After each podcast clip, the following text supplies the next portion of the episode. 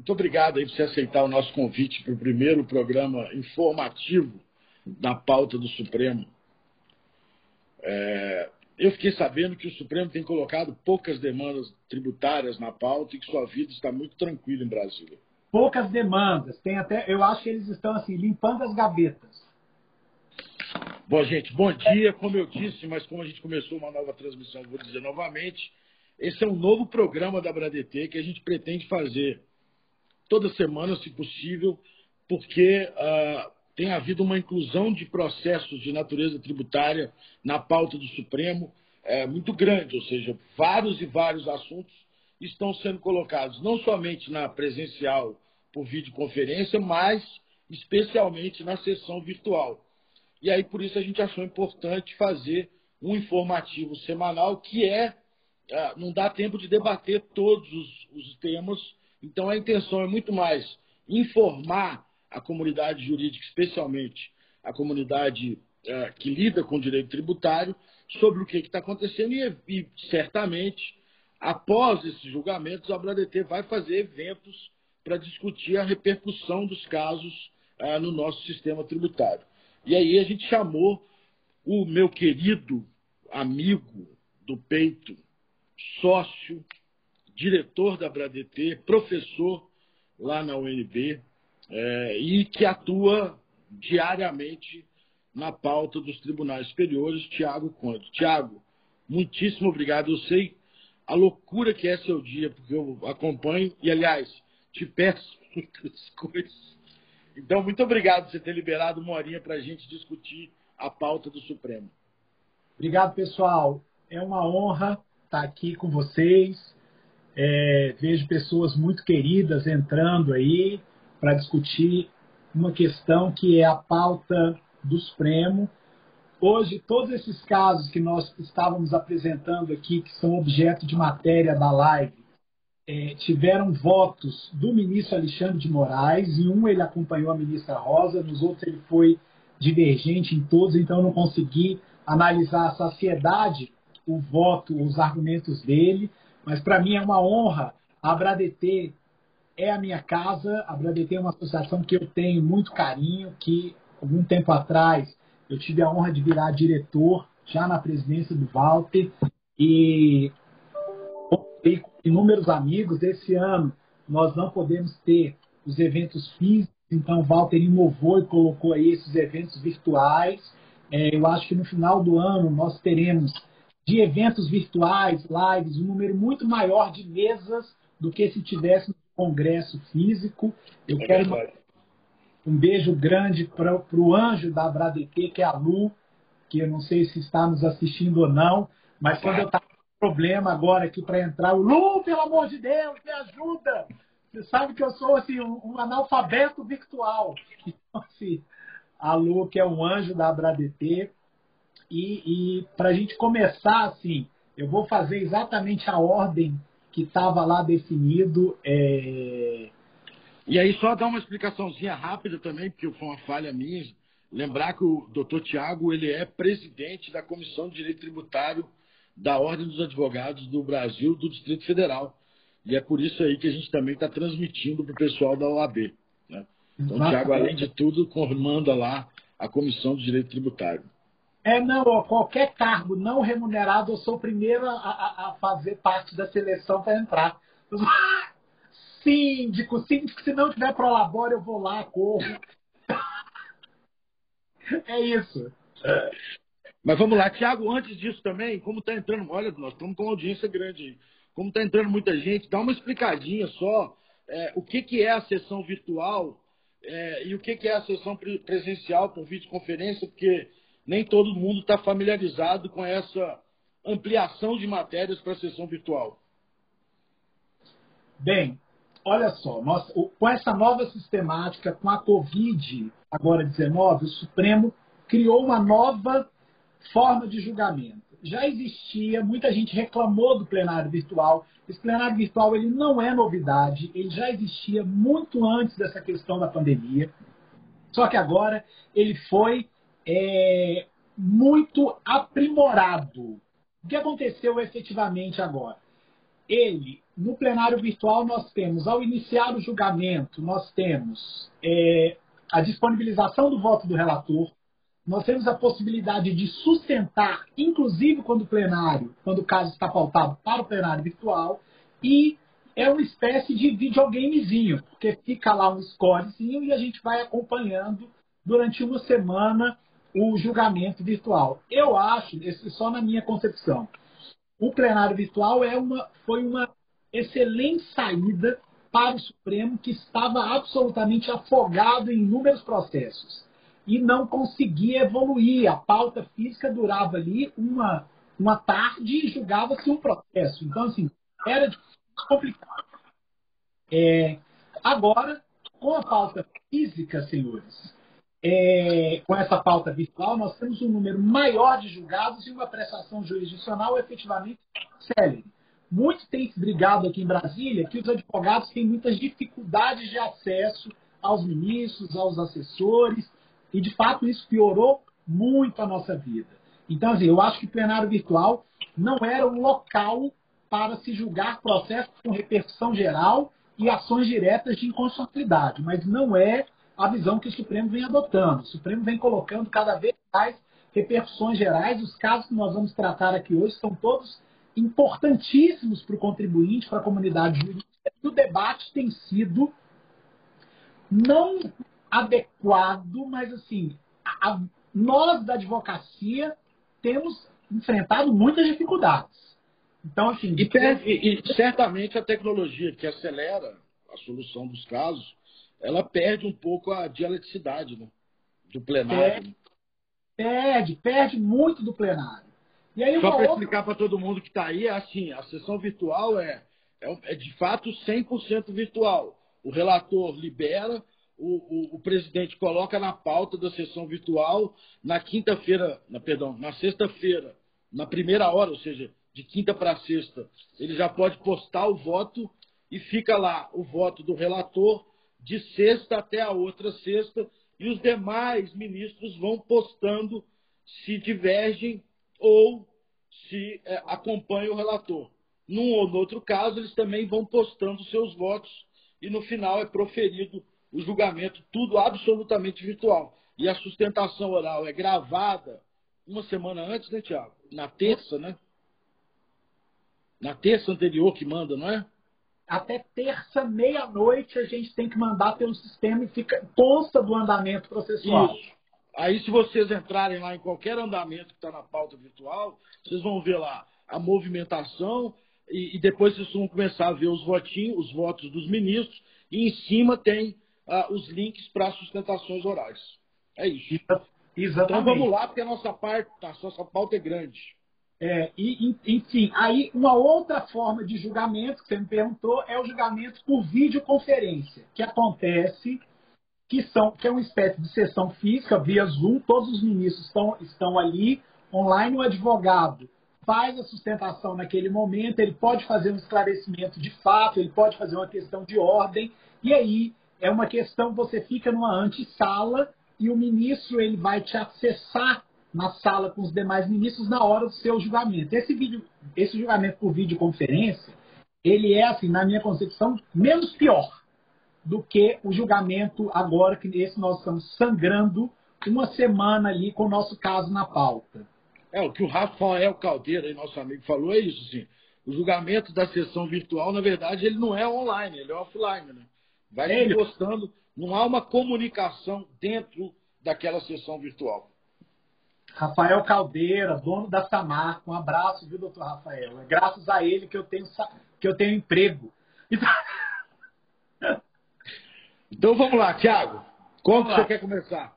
Pessoal, vamos, vamos, começar pela ordem mesmo, que foi o caso, aquele PIS/COFINS sobre receita de vinda de locação de bens móveis.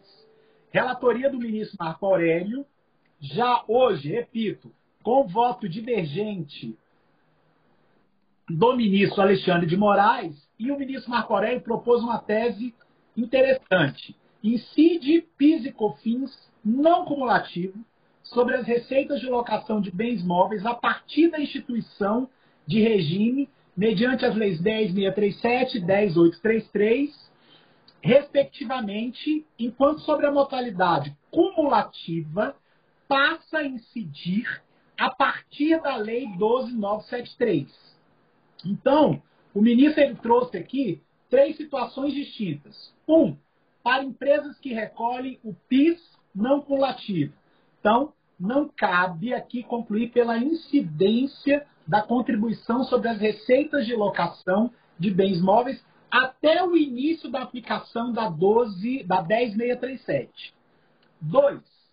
Para as empresas que fazem o recolhimento de COFINS não cumulativo, ficar afastada a incidência aqui das contribuições até o início da 10833, uma segunda premissa fixada por ele. E três, para as empresas que fazem o recolhimento do PIS e da COFINS cumulativo, elas não estão obrigadas a recolher as contribuições sobre as receitas de locação de bens móveis até o início da aplicação da lei da 12973, passando a incidir, então, em 1 de janeiro de 2015, desde que a locação, isso é importante, desde que a locação de bens móveis seja a atividade ou o objeto principal da pessoa jurídica.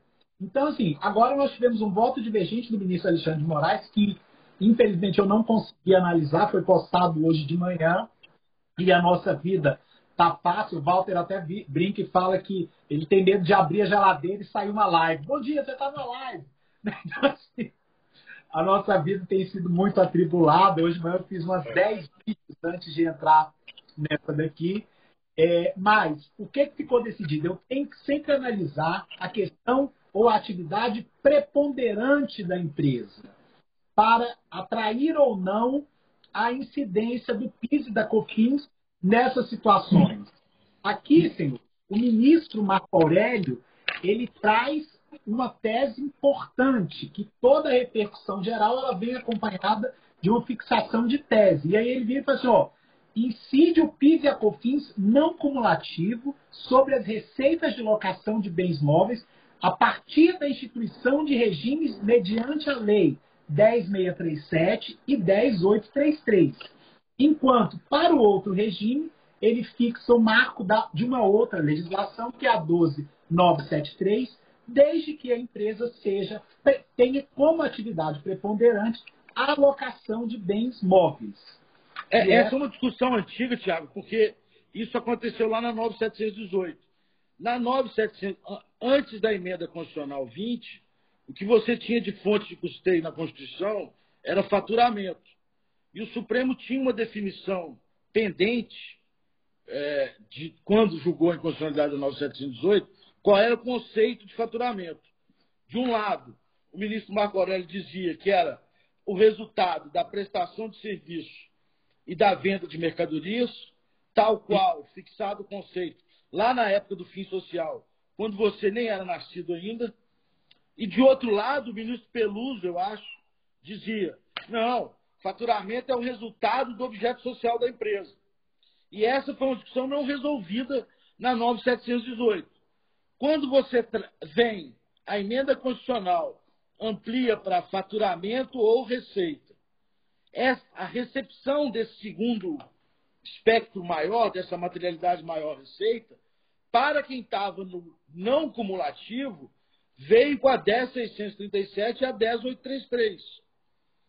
Porque lá, na lei já recepcionada, já, na nova lei pós-emenda constitucional, já tinha a materialidade maior que era quaisquer receitas.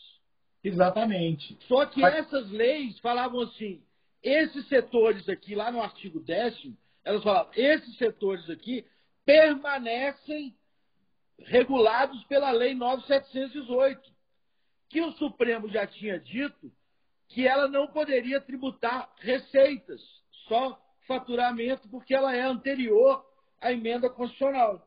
Então é por isso que, muito propriamente, de forma muito coerente, o ministro Marco Aurélio divide. Primeiro, ele parte da premissa que faturamento é prestação de serviço ou venda de mercadoria.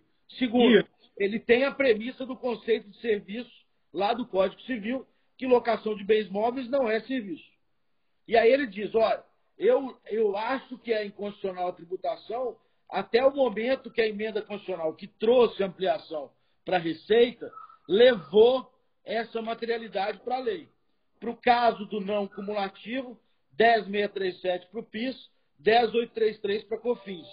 Para o caso do cumulativo, vai até a 12.973, quando ampliou de, de faturamento para a Receita. E ele coloca, ele até coloca no voto dele, ele fala o seguinte, ó, duas questões conexas são submetidas ao Supremo. E o ministro Marco Aurélio tem esse refinamento de sempre ver a visão não no processo, no processo ali objetivo, mas uma visão mais lá. Se a alocação de bens móveis pode ser considerado para fins tributários uma prestação de serviço, é a primeira pergunta que resposta. E a segunda é se a receita oferida por meio dessa atividade pode sofrer tributação pelo PIS e pela COFINS.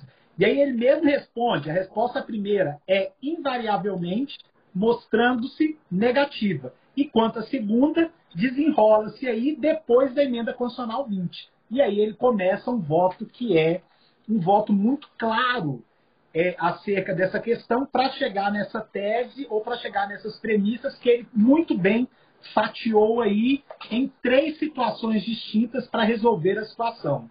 Por isso que esse julgamento é tão importante ele analisa conceito de serviço, é a primeira premissa dele, e ele analisa a, a, a, o conceito de faturamento. Ou seja, ah. é, nós temos um julgamento que vai trazer dois conceitos, é, e se você muda a premissa, muda todo o resultado. Por exemplo, se entendermos como o ministro Peluso entendia, que era faturamento, é, o resultado decorrente é, dos valores recebidos pelo cumprimento do objeto social, essa tese toda acaba, porque aí já estava prevista a tributação da locação de bens móveis desde a 9718. Desde a 9718, exatamente. É isso. Então o ministro Alexandre votou, é, divergiu do relator. Pois é, você sabe que o ministro Alexandre divergiu do relator e hoje é, é, eu vou até falar assim, tem um caso que ele acompanhou a relatora naquela questão da taxatividade da lista do ISS, que esse é um caso que nós vamos discutir aqui hoje, é um caso engraçado, que eles viram assim, é taxativo, mas nem tanto. Eu nunca vi um negócio desse, mas tá bom. Aí esse ele acompanhou, no demais ele soltou um pacote de maldade que ele botou contrário em tudo. Então, assim, em todos. Então, assim. E isso eu quero deixar não estou ofendendo o Supremo, é opinião acadêmica. Vamos para o próximo. Constitucionalidade do artigo 31 da Lei 10.865. É, esse caso aqui, assim, também do ministro Marco Aurélio, é o recurso extraordinário 599, é, 599-316, e aqui ele é engraçado, porque ele veda o desconto do crédito de PIS/COFINS por uma questão que é o seguinte: ativos imobilizados adquiridos até 30 de 4 de 2004. Essa... É quando virou o regime. Isso, quando ele vira efetivamente o regime. E aí, é, o que, que o ministro relator propôs, o ministro Marco Aurélio? Ele propôs a fixação da seguinte tese de reflexão geral. Surge inconstitucional, por ofensa aos princípios da não cumulatividade e da isonomia, o artigo 31, cabeça, da Lei 10.865 de 2004, no que vedou o creditamento da contribuição para o PIS e para a COFINS relativa ao ativo imobilizado adquirido até 30 de abril de 2004. Aqui, senhores, essa tese é importante, e aí o ministro ele traz algumas digressões importantes. Ele vira e fala que o artigo 195 da Constituição autorizou tão somente a definição dos setores em relação a quais contribuições podem ou não ser cumulativas, de modo que, estabelecidos segmentos de atividade econômica, cumpre ou é dever do legislador observar o princípio da não cumulatividade, viabilizando a compensação sempre que gravada por tributos operação precedente. Né? Então, ele entendeu que essa vedação ao creditamento, da forma que foi feita, em relação aos encargos e depreciação e amortização do ativo imobilizado, confronta diretamente a não cumulatividade. Então, assim, tem uma inconstitucionalidade aqui material clara. E ele também entende que esse dispositivo ele traz ou institui um tratamento absolutamente desigual entre os contribuintes em situação equivalente, senhores. Então, assim, embora o regime de creditamento, ressalvada aí alterações que são absolutamente pontuais, ele permaneceu o mesmo, o legislador ele afasta o direito dos contribuintes que incorporaram desde o ativo imobilizado até 30 de abril de 2004. Então, assim, eu até assim, pesquisei na lei, fui no, no, no ato de criação da lei para saber se existia algum motivo e nada. Para mim foi assim, foi mera ofensa de fato ao princípio da isonomia, ao princípio da segurança jurídica, de que trata o artigo 150 da Constituição. Então, assim, o julgamento tem muito pano para manga ainda. Tivemos um voto divergente do ministro Alexandre de Moraes, que eu não sei de fato ainda qual é o teor, eu não consegui é, identificar ainda o teor, mas o voto do ministro Marco Aurélio ele é muito claro, é um voto pequeno, é um voto de quatro páginas, mas assim, é uma questão que ofende e muito o princípio da não cumulatividade, ofende muito o princípio da isonomia e não tem nenhuma justificativa lógica para trazer um tratamento desigual aqui para o contribuinte. É, a discussão na época, eu lembro bem desse dispositivo, a discussão na época era assim, Tiago, é, como você estava virando de regime cumulativo para o não cumulativo, é, é, em tese, e eu não concordo, mas em tese, você, ao adquirir o ativo mobilizado antes do regime não cumulativo, você pagou uma alíquota menor. Mas você pagou uma alíquota menor, mas não podia se creditar. Né? E é um imposto de base contra base. Nós vamos falar sobre isso no último item. Né? É, então, é, é, é imagine, para mim, nesse caso, de novo, aqui é só um informativo, mas a gente acaba tendo a vontade de dar opinião. Imagine, nesse caso, uma empresa que montou um parque industrial inteirinho um mês antes dessa quebra, um mês antes ah, de 30 do 4 montou em março de 2004. Isso. Ela não poderá se creditar de nenhum valor do ativo que se deprecia ao longo do tempo. Então, esse, para mim, é o, a não cumulatividade aí é o princípio que deveria balizar esse julgamento, porque esse, e a isonomia, mas esse contribuinte, ele vai produzir bens a partir daquele momento é, com equipamentos que não vão gerar crédito. Significa dizer que todo aquele valor que ele pagou né, para montar o ativo mobilizado, ele vai acumular, vai, ele, é óbvio que ele vai compor o preço e, portanto, a contribuição vai ter uma cumulatividade residual. Fora ato jurídico perfeito, esse caso é um caso bem emblemático. Eu, na época, achava que era um caso facílimo, sim, de, de visualizar a inconstitucionalidade, mas você vê que já começamos o caso é, com voto divergente. Já estamos no empate? Um a um. Não, gente, nada está sendo fácil, não. E hoje eu, eu, vejo assim, grupos de advogados se reúnem, como os processos um alcance muito maior, né? A repercussão geral está discutida. Então, o sucesso ou fracasso do meu colega vai interferir diretamente na minha carteira. Então, a gente acaba tendo uma visão muito mais é, é, é, do coletivo. E eu, até quando tem reuniões de grupo de advogados, que eu participo de várias matérias, eu até brinco assim, não é mais reunião, não é grupo de oração, para que o Supremo entenda os nossos pontos. Pra... Não, e ontem, ontem eu participei de uma aula com, com o professor Thomas e a gente estava dizendo do perigo que é a repercussão geral sair do caso concreto. Né? É, Nós temos esse perigo.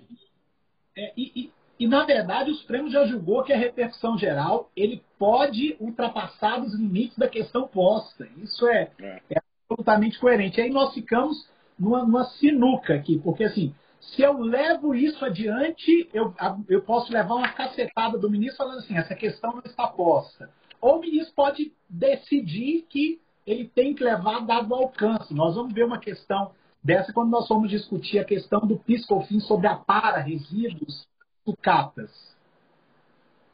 Então vamos lá para o próximo. Substituição tributária, PIS e COFINS. Esse caso aí é o RE 596832, não é isso? Exato. Exato.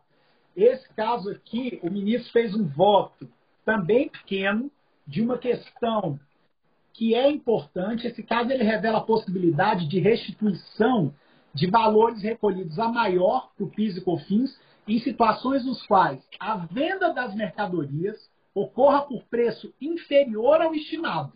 Então, aqui nós vamos discutir a substituição tributária pela Constituição, que não pode implicar, na verdade, no mero desprezo ou ignorar outros princípios da própria Carta Constitucional, que são alusivos à razão, ao, ao fato de existir do tributo, né? Então, ou o fato dele estar ligado aí à relação jurídica balizada específica ali naquela situação.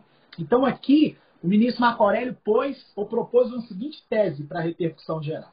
É devida a restituição da diferença das contribuições do PIS e da COFINS recolhidas a maior no regime de substituição tributária se a base de cálculo efetiva das operações for inferior à presumida. E aí o ministro traz uma importante questão. Ele, ele fala que o artigo 150 da Constituição, o parágrafo 7, ele possui como premissa uma presunção. E por isso determina que, nos casos em que não for determinado, não for verificado o fato gerador que deu causa ao tributo de forma antecipada, ou for constatada a ocorrência de modo diverso do presumido, surge o direito à restituição. Isso é claro. Então, assim, o ministro sustenta. Seguindo a mesma lógica do julgamento do CMS? Seguindo a mesma lógica do julgamento do CMS, exatamente. Aí ele fala que, nesses casos, o recolhimento que é feito por estimativa, e toda estimativa é provisória, é o, próprio, é, é o vocábulo, né? Então, assim, é concebível, é cabível já conhecido do valor do negócio jurídico ali posto. Então, essa sistemática é conhecida pelo meio empresarial. Então, o ministro faz um voto curto, de quatro páginas, mas um voto esclarecedor acerca dessa questão, que isso, assim, está inerente, ou direito de, de restituição aqui, está inerente, inclusive, à forma de pagamento antecipado, aqui, que é uma, uma mera estimativa, e que pode não se concretizar, ou pode ter uma outra situação típica do negócio jurídico ali posto e que vai sim, ou que deve sim gerar direito à restituição. Legal. E o ministro, e o ministro Alexandre de Moraes discordou, divergiu. Divergiu. Tiago, na divergência ele também propõe uma tese desde logo, ou só quando acaba o julgamento que o relator designado, caso a divergência vença, vai propor a tese? Não, ele propõe uma fixação de tese. É, essa divergência do ministro, do ministro Alexandre de Moraes hoje me causa espécie, porque hoje ainda é terça-feira, nós temos um avanço do plenário virtual, costumamos ter um avanço do plenário virtual na quinta, então isso é uma sinalização negativa que o Supremo pode estar, porque agora eu tenho duas teses bem colocadas, uma divergente e uma favorável aqui, uma favorável ao contribuinte, outra favorável ao fisco, com fixações de tese de repercussão geral, e aí eu crio aquele voto de manada, né, em uma só, em um só sentido ou no outro. Mas é um, uma pontuação negativa, um voto divergente logo no início, porque eu posso criar um voto de manada aí, uma, vários ministros votando em sentido contrário, em momentos agora, assim, quarta ou quinta. Então, assim, eu vejo isso é um prenúncio de tempestade na nossa vida, viu? Pois é. Na... é. Tá, Você está falando que é negativa para os contribuintes e advogados contribuintes. Para os contribuintes e advogados contribuintes. Na vida tudo depende de perspectiva. Vamos para o próximo. O próximo é o. Ah, é o Sebrae, né? O próximo é Sebrae, emenda constitucional, né? 33. Pronto. O próximo é Sebrae, emenda constitucional. Caso que já começou com vista do ministro Toffoli. É, a ministra lançou o voto meia-noite, eu até comemorei, porque nós estamos nesse caso também. É, nós demos parecer para o Instituto do Ar. E Walter participativamente dessa demanda comigo.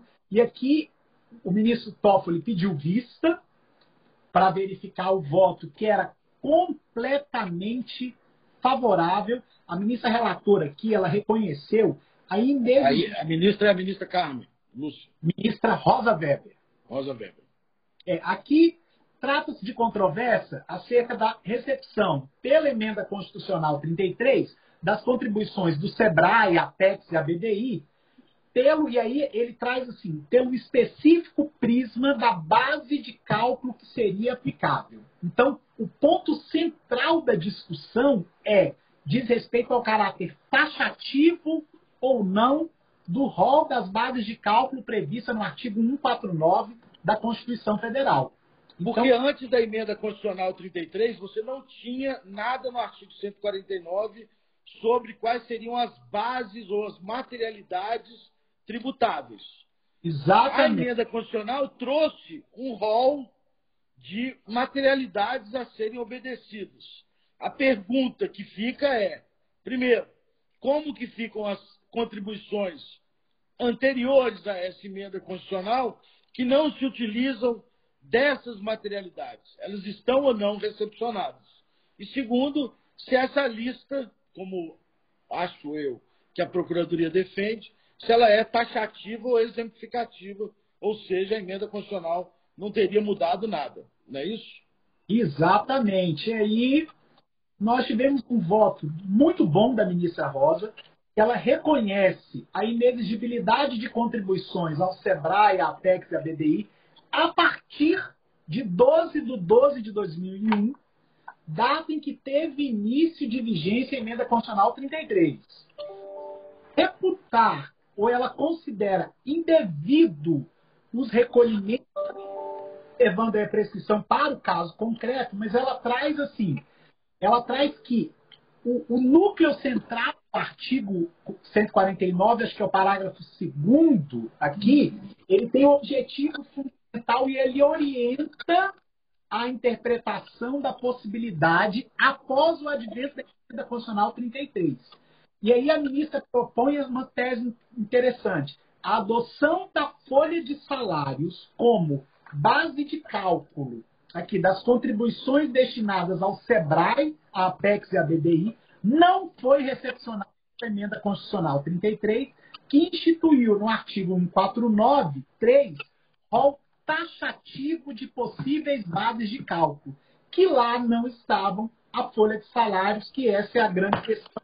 A ministra traz um voto extremamente denso, de mais de 20 páginas, mostra todos os pontos, faz uma digressão, inclusive, sobre eventual modulação de efeitos, e ela ainda traz essa questão da recepção ou não da, da base de cálculo, da folha de salário, ou tem por, aquela questão da receita ad valorem, se tem por base o faturamento, a receita bruta, ou o valor da, da operação ou da importação, do, no caso do valor aduaneiro aí.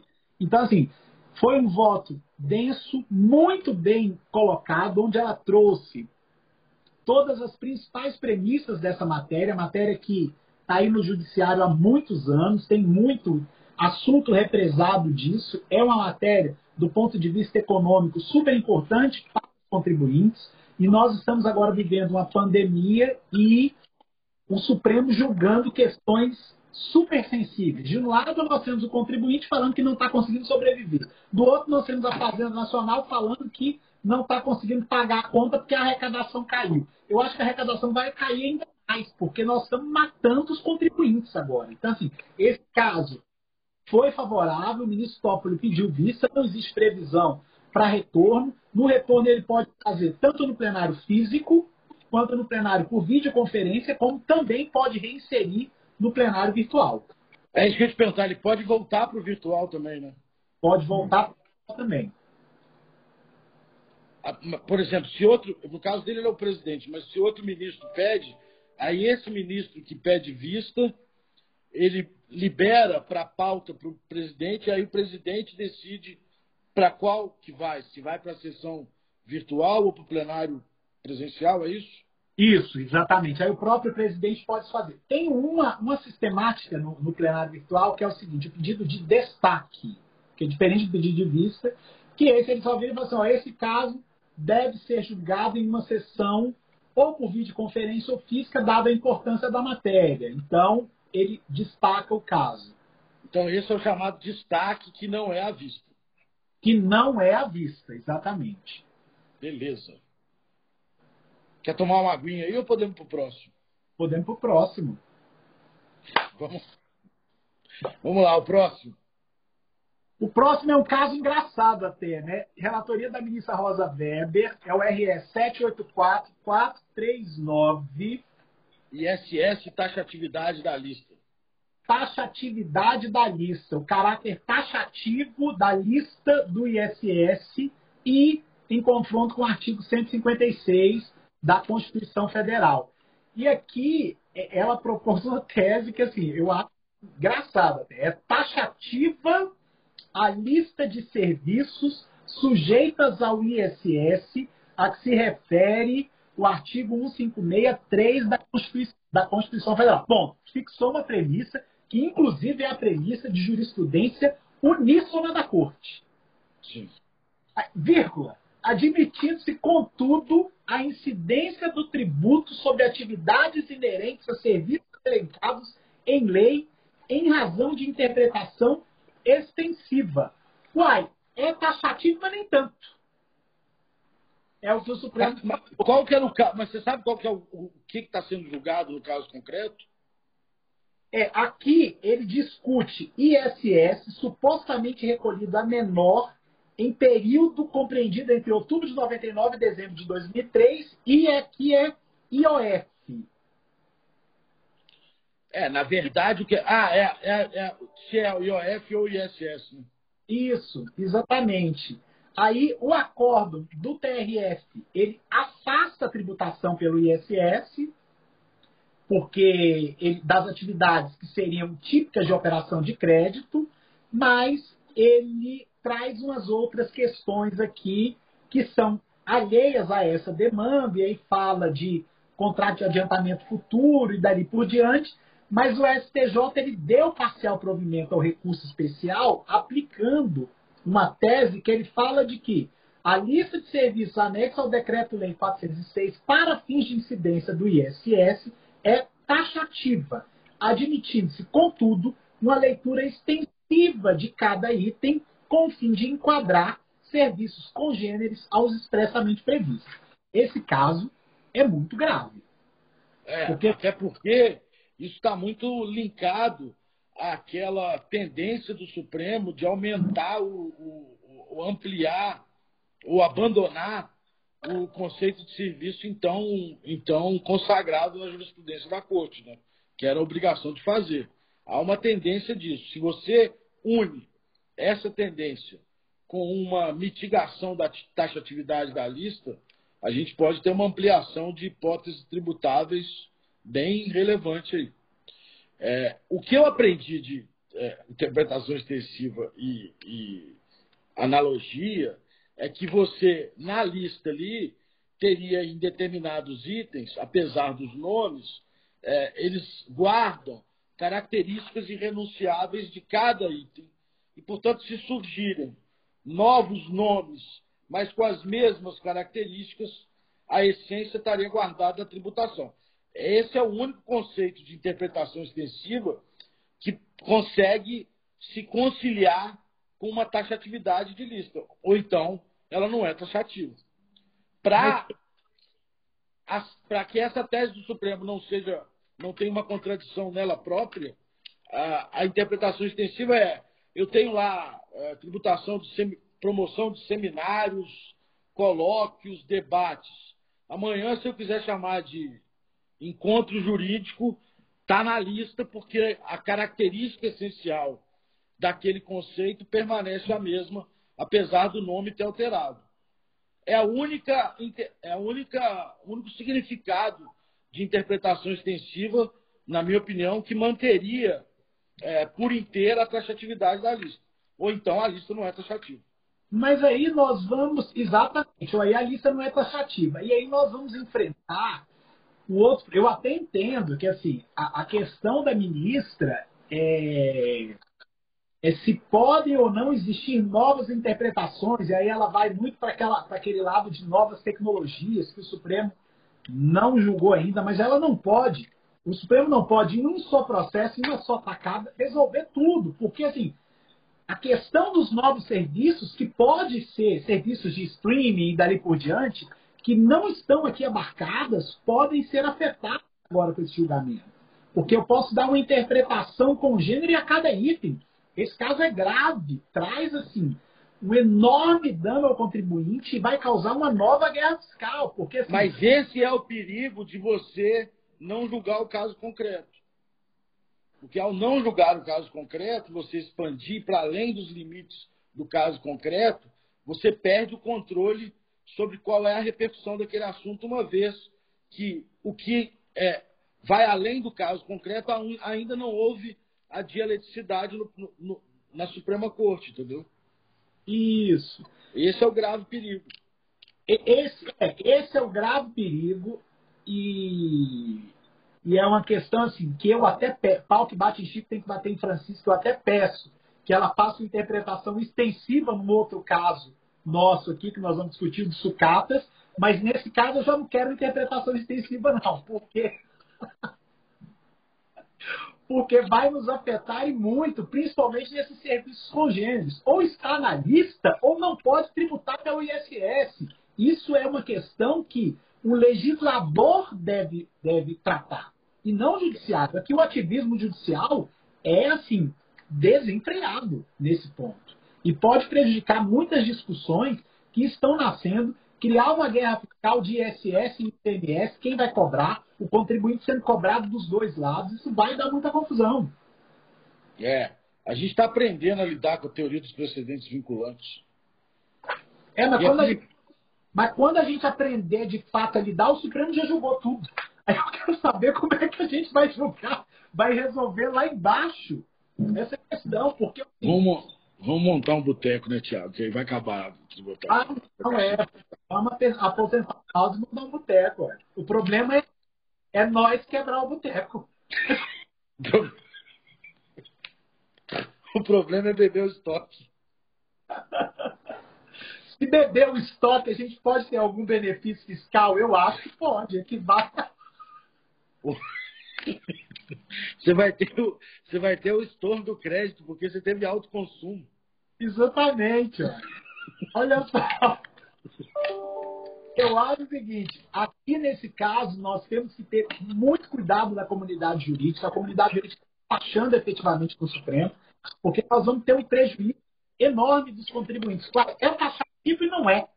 Pode é. ver que o ministro Alexandre de Moraes divergiu em todos os outros casos, com exceção desse que ele acompanha a relação. É, e o, e o, perigo disso, né, é, de novo, quando sai dos limites do caso concreto, é que é, eu entendo a boa intenção de resolver, porque é, a litigiosidade na área tributária é muito alta. Então, é, há uma intenção de falar, vamos resolver tudo, mas, na verdade, você vai criar novos litígios. Porque você não vai, como você não tem alcance do caso concreto ainda, do novo, ou do que virá, da nova tecnologia que ainda vai ser discutida, você corre o risco de abrir um novo flanco de discussão. Não, peraí, você não utilizou ou não analisou o fundamento XYZ, aí a matéria vai voltar para o Supremo de novo. Né? E aí a gente não tem uma conclusão, pelo menos dos limites daquele caso concreto que foi submetido. Nós temos mais dois assuntos aí, dez minutos. Constitucionalidade do artigo 47, da 11 de 196, e tem um assuntozinho escondido aqui que é importantíssimo, que é a constitucionalidade do artigo 129 da 11.196. A gente tinha muitos outros casos, né, Tiago? Sexta-feira tem, tem, tem, tem pautado algum caso tributário? Sexta. Não, Não toda... tem, tem plenário na sexta? Não, o plenário que abre na sexta é o plenário virtual, né? Com o início dos julgamentos. Assim. E aí eles respeitam categoricamente o início da inclusão, eles mandam com a, com a regularidade certa lá. E aí, Mas, assim, sessão presencial é, vídeo, quarto. quarto. E tem alguma coisa amanhã? Não, tudo, essas sessões virtuais é tudo Covid. Porque tem muito caso que saiu, né? É, é, norma antielisiva, IPI na importação, que, que, que, que, nós tivemos também esse caso, não tivemos? E aí vai, foi destaque? Foi vista. Foi vista. Norma geral antielisiva, que foi um caso que está sendo assim super comemorado pela PGFN. E eu acho que a ministra Carmen deu um voto assim, um baita voto. Ela vira e fala assim, ó. Inclusive, ela bota lá na conclusão. Esse nome, norma geral antielisiva, não está correto. Ele, ela dá uma puxada na fazenda, ela diz assim: você pode sim desconstituir o negócio jurídico. Isso daí, claro, é lógico que a fazenda pode, a fazenda deve, inclusive. Desde que tenha fraude, omissão para a realização do fato gerador.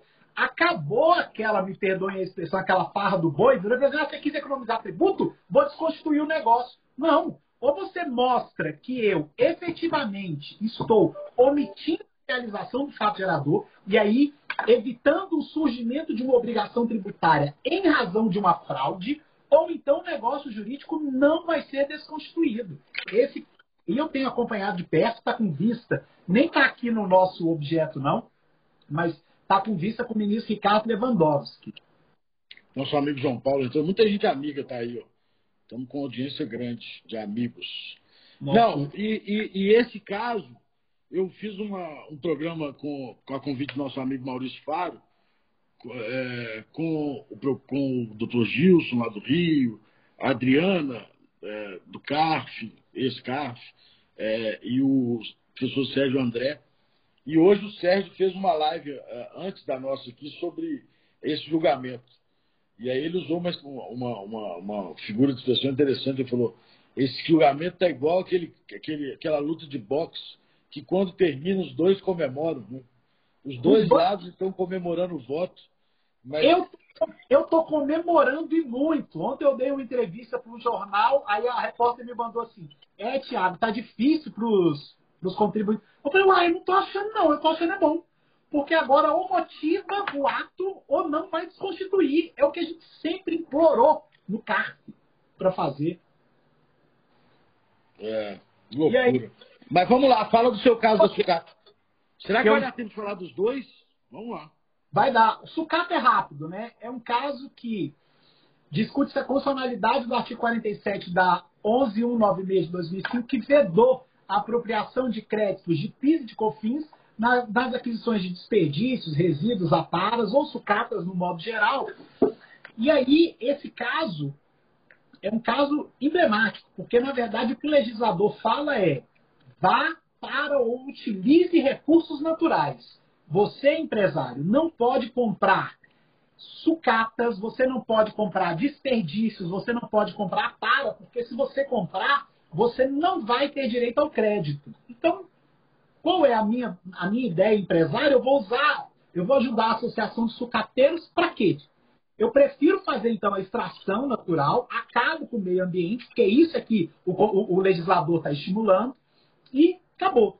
A ministra Rosa Weber, ela deu um voto parcial, onde o ministro Alexandre de Moraes já divergiu, é, mas ela deu um voto parcial falando que esse crédito, ela vira e fala assim, ó, é constitucional essa vedação do crédito, porque isso é uma opção do legislador, entretanto, ela faz uma interpretação conforme da, do artigo 146 da Constituição, que fala da, do Simples Nacional, e ela vem e fala assim: ó, é necessário que esse crédito exista quando eu, empresa, estou comprando de alguém optante do Simples Nacional. Eu acho que isso já é uma brilhante vitória. Nós estamos nesse caso também pelo Instituto do Aço. O aço não vive se não for a indústria do aço, não vive se não comprar sucatas e é, todo mundo vira assim, ah, mas não é uma indústria. É uma, da, uma das indústrias que mais tende a preservar o meio ambiente. Então, assim, ela compra, da sucata, ela compra sucata para não ir nos recursos naturais. Agora, eu não sei nem como a gente vai dar opinião legal agora, nota técnica, e vai assim, não, é melhor você desmatar mesmo, vai com tudo, tira recursos naturais, que lá você tem direito ao crédito. É isso que o Supremo fala. Tiago, eu só... Tiago, é um grande advogado. Eu só sou o voto do Supremo. Então ele vira e fala, ó, o direito ao crédito, ele pode acontecer se a empresa que você está comprando for optante do Simples. Esse caso é muito bacana. Tem associação... Mas ele não permite o crédito da outra por quê? Da que não está no Simples. Porque ele vira e fala que existe uma opção do legislador e que essa opção deve ser respeitada. Só que o Supremo aqui, o que eu estou pedindo é o seguinte: me dê uma interpretação maior do que o que está efetivamente na repercussão geral. O artigo ou essa lei, ela traz um pulo do gato. Ela vira e fala assim: olha, você não tem direito ao crédito porque você não tem o pagamento da etapa anterior. O que, que a lei fala? Ela fala que é uma suspensão. É, primeiro ela suspende a incidência no artigo e no outro artigo ela proíbe o crédito. Isso. E aí até é justo, porque como é que eu vou ter crédito sem o pagamento na etapa anterior? Eu acho certo. Na época, quando a gente foi entrar nesse caso, a gente discutiu muito, a professora Isabel estudou muito sobre essa questão do pagamento, do crédito sem o pagamento. E aí nós identificamos que, mas vem cá, essa suspensão em caráter irrestrito, que não obedece nenhum critério, na verdade, ela equivale a uma isenção. E a isenção e a isenção, quando a saída subsequente é tributada, ela, ela determina a preservação do crédito. Para o PiscoFins, ela determina o crédito. E foi exatamente isso que a ministra Rosa aqui falou. Ela vira e fala assim: olha, porque quando eu estou falando de simples nacional, eu estou falando de isenção. Isenção e PiscoFins, eu tenho direito ao crédito na etapa anterior. Era tudo que eu queria, porque assim, agora o que nós estamos trabalhando é, ok, Agora, que ele faz é uma mudança. Essa suspensão sem nenhum critério equivale a uma isenção. Se a lei não tivesse escrito suspensão, tivesse escrito isenção, o crédito permaneceria. Permaneceria. Permaneceria. E tem mais, assim, além do crédito permanecer. Flaviano, ela... João Paulo, Gustavo, tem um monte de gente mandando um abraço. É, o, o, além do crédito permanecer assim, nessa isenção, porque aí eu teria, na lei do ofício, quando eu tenho isenção, eu tenho direito ao crédito, ok. Mas a ministra fala isso, então, ela viu assim, na isenção eu posso. Então, uma suspensão sem nenhum critério, sem nenhum tempo, sem nenhuma condição, a jurisprudência do Supremo me fala que equivale a uma Então, as instâncias inferiores não poderão ter outro julgamento se não falar assim, realmente, aqui é uma suspensão sem nenhum critério. Suspensão sem nenhum critério é isenção. Então você tem direito ao crédito. Então ele está me dando crédito. Perfeito, perfeito. É... Você. Agora temos só o 129, tem que ser rápido, porque nós só temos mais cinco minutos, senão cai aqui. E eu acho que eu não consigo salvar, não entendo nada disso. Mas tá. se bater uma hora, cai. Não, o 129, basicamente, é aquele que permitiu que é, profissões de caráter artístico, intelectual ou personalíssimo pudessem prestar serviços por pessoas jurídicas. Isso, e, é a e aí foi avisada uma ação de constitucionalidade desse artigo, certo? Isso, exatamente. E a chamada pejotização, né? E, e esse caso ele é importante porque ele traz assim, hoje as empresas, muitas vezes os, os empresários, eles não conseguem ter uma gama enorme de trabalhadores ou de empregados. Por exemplo, vamos lá, uma empresa que faz projetos industriais. Ela precisa ter o cara que é o, de, desenha, ela precisa ter um engenheiro, ela precisa ter o, o, o cara que faz só o projeto de quanto de concreto ele vai ter é impossível ter esses profissionais no seu, na sua folha de salários. Então, ela contrata profissionais habituais que podem ou não atender a demanda da empresa, depende da conveniência e oportunidade deles. E aí vem o FIS que vira assim, esse contrato é de fachada. Você, na verdade, tem um empregado que te atende a uma pessoa jurídica. Não tem nada disso. Assim, eu, eu tenho até empresários que dizem assim, Tiago, eu até gostaria que esse, esse cara fosse meu empregado. E aí nós colocamos lá, como prova, que o cara recusa trabalho, o cara escolhe a hora que ele vai para a planta industrial, o cara tem todo um aparato específico. Não, pois é. Mas o que está sendo julgado nesse caso do Supremo é a constitucionalidade do 129, certo? Certo. Quem é o relator? O relator? Ministra Carmen. Então, se ela entender que é constitucional o 129, há uma, que é uma discussão que a gente já teve no CAF, há uma permissão legal para aquele que faz o trabalho autônomo prestar por pessoa jurídica. Ou seja, a partir daí, me parece que toda a fiscalização que pegou um sujeito que prestava o serviço como autônomo, perdão, uma pessoa jurídica prestava serviço e que a fiscalização disse, não, esse caráter é personalíssimo, você é autônomo e será tributado na pessoa física, esses autos de infração tendem a cair se o Supremo entender pela constitucionalidade do 129. É Porque certamente as razões do voto levarão à liberdade de empreender, à liberdade de prestar serviço pessoa jurídica. Então, a relação autônomo-PJ acaba. A dicotomia, a, a, a, controvérsia acaba. Nós vamos ficar com a controvérsia do uh, 129, ou PF-PJ, versus relação de emprego. É, a ministra fala, é constitucional, julgo procedente o pedido, declarando a constitucionalidade do artigo 129. Eu posso contratar, e é lógico que eu posso contratar. Assim, e o Gustavo até vir fazer a pejotização está mais tranquila é, agora. É, porque o TST decidiu que pode terceirizar a atividade fim, inclusive. Posso terceirizar a atividade fim. Só que aí vem o, vem o fiscal e dá uma cacetada na gente, Gustavo, porque ele diz assim, essa terceirização, na verdade, é, foi fachada, porque ele traz aqui a terceirização porque ele não quer colocar esse cara na folha, ele não quer pagar os benefícios. Eu tive um caso no CARP julgado falando o seguinte, você paga seguro para esse cara. Ao ver assim, meu filho, eu pago seguro porque a planta industrial não deixa entrar se não tiver seguro de saúde, seguro de vida. Uai, a planta do meu contratante é. É isso, queridos. o nosso querido amigo Robson Maia entrou aí, pô. Tô prestigiado, Thiago. Professor Tem que encerrar porque vai bater uma hora. Então tá, Thiago, gente. muito, muito obrigado por você ter vindo aqui. Obrigado. A ideia realmente era informar e a gente vai ter outros eventos trazendo esses, esses casos concretos específicos. Acabei de ser avisado que a gente tem um minuto e vinte segundos para encerrar. Então vai aí, Thiago, despede. Muito obrigado, amigo. Muito obrigado. E, ó, galera, vamos rezar pro Thiago para ele não ter um infarto na sexta-feira, quando os votos são postados. Pessoal, muito obrigado. Obrigado a todos aí. Obrigado à nossa audiência, a Bradetê, ao Walter. Reitero meus agradecimentos à Lu. E deixo um abraço a todos e que Deus nos abençoe. Que é o que Queremos você conosco. tchau, gente. de todo mundo que esteve aí. Tchau, tchau.